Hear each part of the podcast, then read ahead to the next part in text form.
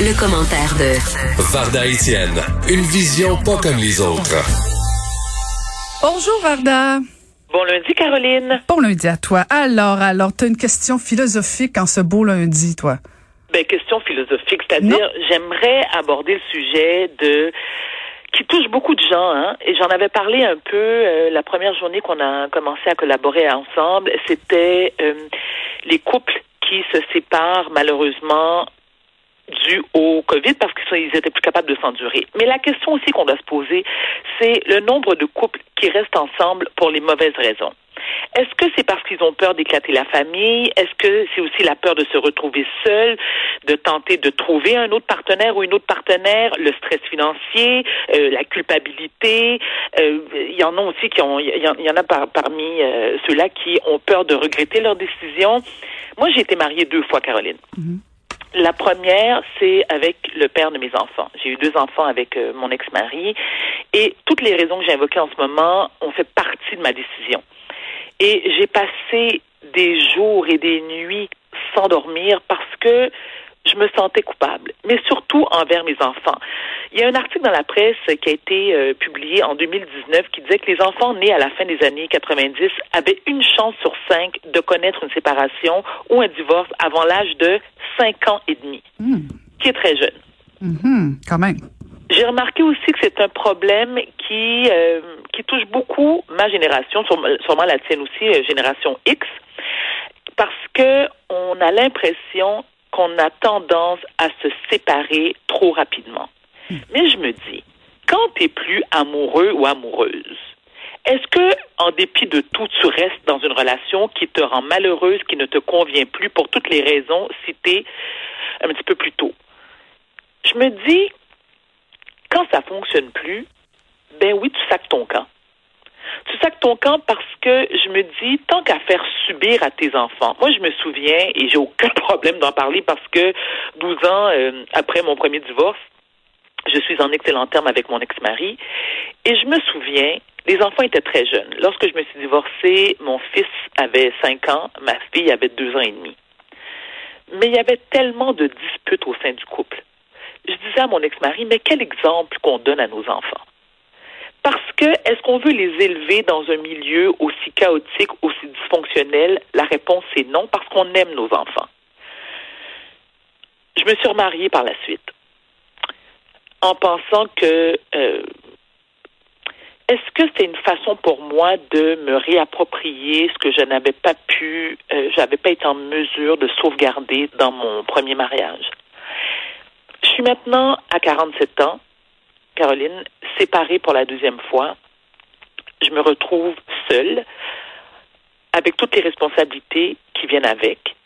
Il y a des moments où je me dis, c'est la meilleure décision que j'ai pu prendre pour des raisons que je vais garder pour moi.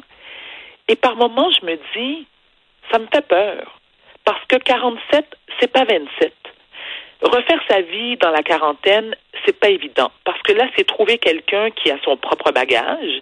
Est-ce que c'est quelque chose qu'on accepte facilement? Ce conjoint-là a des enfants. Est-ce que l'acceptation des enfants va se faire rapidement, euh, facilement? Tu te rappelles, on en avait discuté vendredi dernier. Mm-hmm. Est-ce qu'on a envie de partager ses biens avec un nouveau conjoint, c'est-à-dire l'achat d'une maison, euh, donner la moitié de ce qu'on a? Non, ça me tente pas. Mais est-ce que j'ai envie de finir mes jours seuls?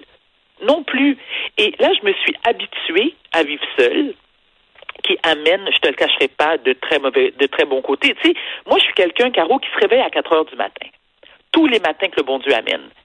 C'est pas par choix, mais mon corps est ainsi fait. Mon métabolisme fait en sorte qu'à 4 heures du matin, entre 4 heures et 4 heures 2, on est deux. On est deux. À toi aussi. Super.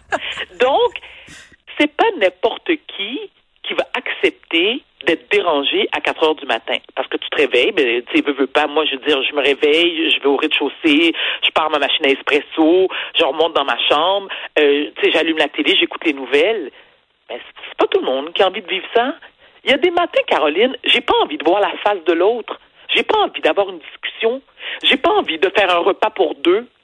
Moi, j'apprécie le fait que je vis seule, en garde partagée, et que mes amis viennent quand elles veulent à la maison, sans que j'explique à l'autre ah, ça va te déranger si mes amis viennent puis elles vont veiller tard? Je n'ai plus envie de rendre des comptes. Mais tu vois comment je me contredis? Parce qu'en même temps, la solitude me fait peur. Mhm. Mais est-ce que c'est pas euh, parce que c'est très intéressant de t'écouter, mais c'est presque révélateur et, et, et sans je suis pas je suis pas psychologue hein Varda donc euh, on jase là entre deux femmes là, mais égoïste Caroline? Oui, exactement. Oh, ben, Caro. je sais mais en fait non mais c'est parce que c'est je suis certaine que les gens qui t'écoutent actuellement je, je je suis certaine que la conclusion c'est mon Dieu Varda Étienne, c'est une égoïste mais ne tombons pas dans, dans, dans juste Varda Étienne est égoïste. Est-ce qu'on n'est pas dans une société égoïste? Parce que tu le dis, parce que quand on dit qu'on va vers la facilité, ça marche plus.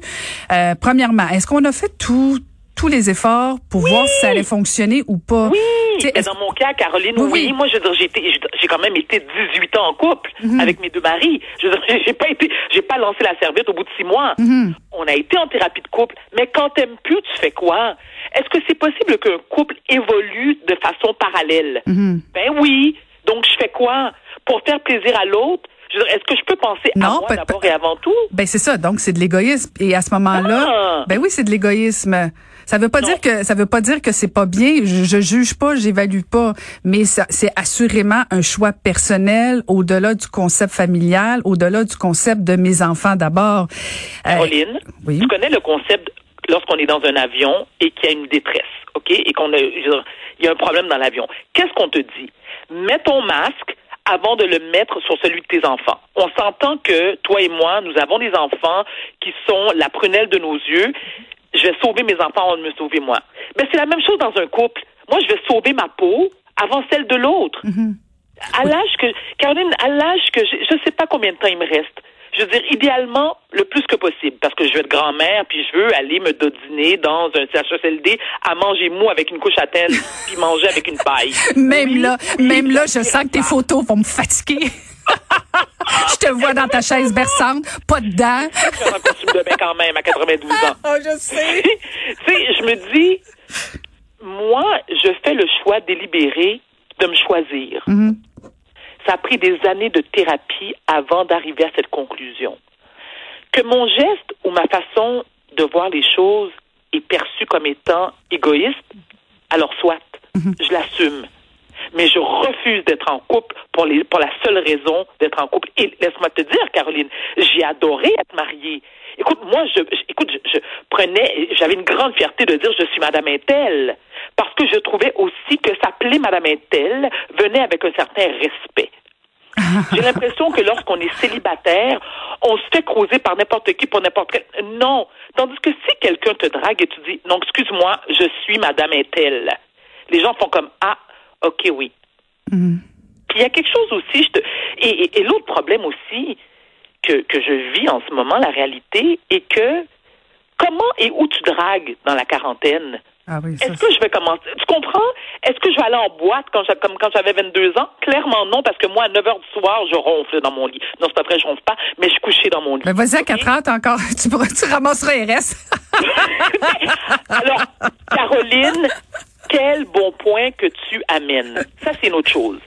À notre âge, on a souvent tendance à dire, on prend quoi? On prend les restes parce que Les, Les bons, bons les, les bons partis sont sont pris, pris. Varda. Les bons sont tous pris. ben, ça me prend un veuf. Un veuf. Ah oui. Faut que je trouve un veuf. OK, de- dans le fond, tu es en train de me dire que tu te sers de ta chronique pour chercher un homme?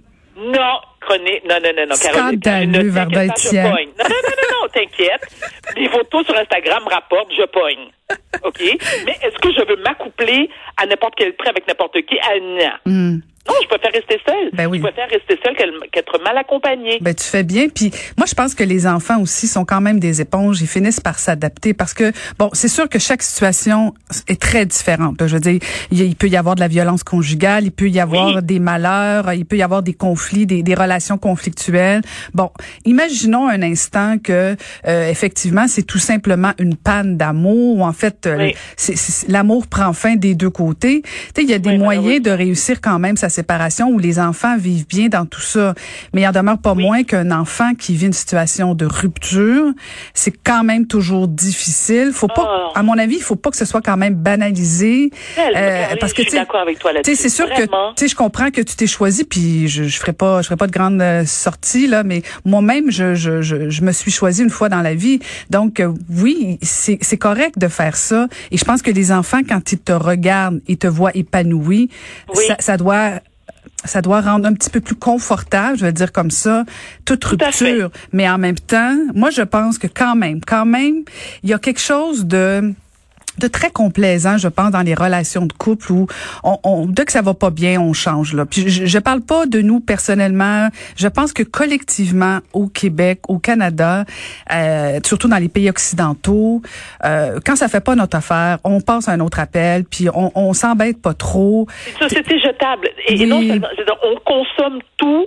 rapidement et on se lasse rapidement. Non seulement en termes de de relations, mais aussi, tu sais, t'achètes une voiture, t'es allé au bout de trois mois, ben si t'as les moyens, t'as changes. Tu changes de maison, tu changes de vêtements. On surconsomme. Et malheureusement, on surconsomme aussi les relations humaines. Hum, T'as bien raison. T'as bien raison. j'ai dit là, mon Dieu, je me sens intelligente, Caroline. Écoute, écoute, tout ça, tout ça grâce à moi. J'espère que tu Bien mettras ça dans ton CV. Hey, merci Vardan, on se retrouve demain. Merci à toi, Caroline. À Bonne- demain. bonne journée. Bonne journée. Caroline Saint-Hilaire.